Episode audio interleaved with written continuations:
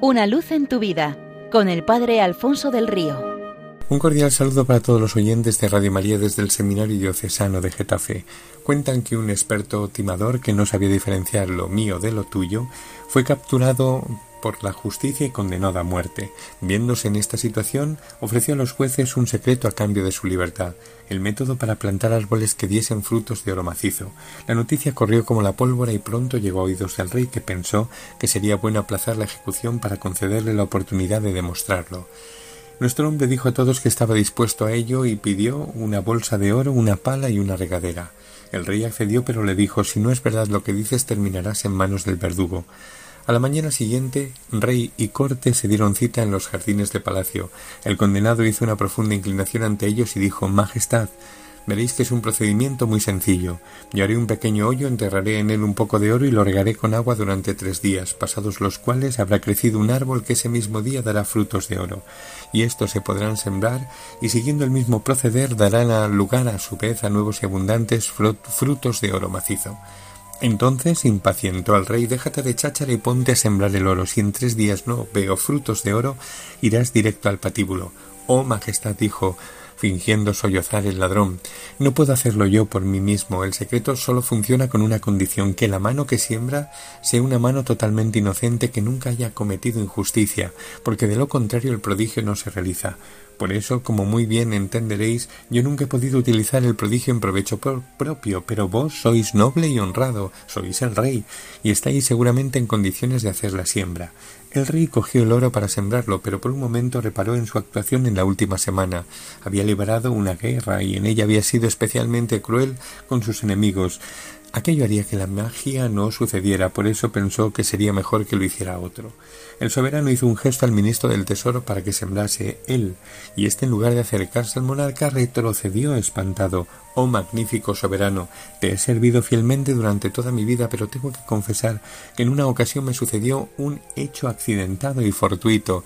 Algunas monedas de oro del Tesoro Real se me pegaron en los zapatos y solo me di cuenta de ello después de que ya estaba fuera de la cámara. Está bien, cederé el honor a mi incorruptible juez supremo. Pasadle la pala, dijo el rey. Pero el juez también la rechazó, diciendo Lo haría muy gustosamente, pero justo en estos momentos se me precisa en otro lugar para resolver un importante y complicado caso de justicia, por lo que tendréis que disculparme.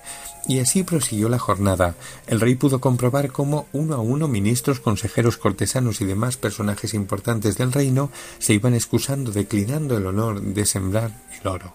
Al final, echándose a reír, dijo al condenado Me la has jugado buena, grandísimo estafador, de manera que nadie en la corte es inocente, ni siquiera yo. He aprendido bien la lección, coge el oro que ibas a sembrar y márchate en paz. Eso sí, que no vuelva a tener noticia de ninguna fechoría tuya. Y esta es la razón por la que a día de hoy no existen árboles que den frutos de oro sobre la tierra, porque como dijo Jesús, el que esté libre de pecado que tire la primera piedra. Oído lo cual, uno tras otro, comenzando por los más viejos, comenzaron a También cuentan de un feligrés bueno pero débil a la hora de luchar contra el pecado que se confesaba cada semana de las mismas cosas dejando para el final siempre el mismo pecado grave. Basta, le dijo un día al párroco, se acabó de burlarte del Señor, es la última vez que te doy la absolución, recuérdalo. Pero dos semanas después el feligrés estaba de nuevo allí para confesar el mismo pecado. El confesor perdió la paciencia, ya te había advertido que no te daría la absolución, así aprenderás. Hundido y avergonzado, el penitente se levantó del reclinatorio y justo en ese momento un gran clavo cayó al suelo. Era del Cristo que estaba colgado al lado del confesionario. El penitente lo miró y el Cristo con el brazo derecho desclavado del madero trazó sobre él la señal de la cruz mientras le decía Yo te absuelvo de tus pecados. Cada uno de nosotros está unido a Dios con un cordel. Al cometer un pecado rompemos el cordel, pero cuando nos arrepentimos de nuestras culpas, Dios hace un nuevo nudo con el cordel, para lo cual tiene que coger parte de los dos lados, y así el cordel se vuelve más corto, de manera que de perdón en perdón nos acercamos a Dios. No hay pecado, por grave o repetido que sea, que no tenga perdón de Dios. Nadie es para él un caso perdido. Basta con poner nuestra miseria ante su misericordia y así lo experimentamos. Cuaresma es un buen tiempo para ello.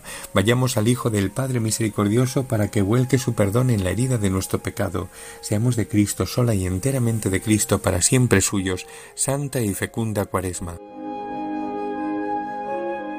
Una luz en tu vida con el Padre Alfonso del Río.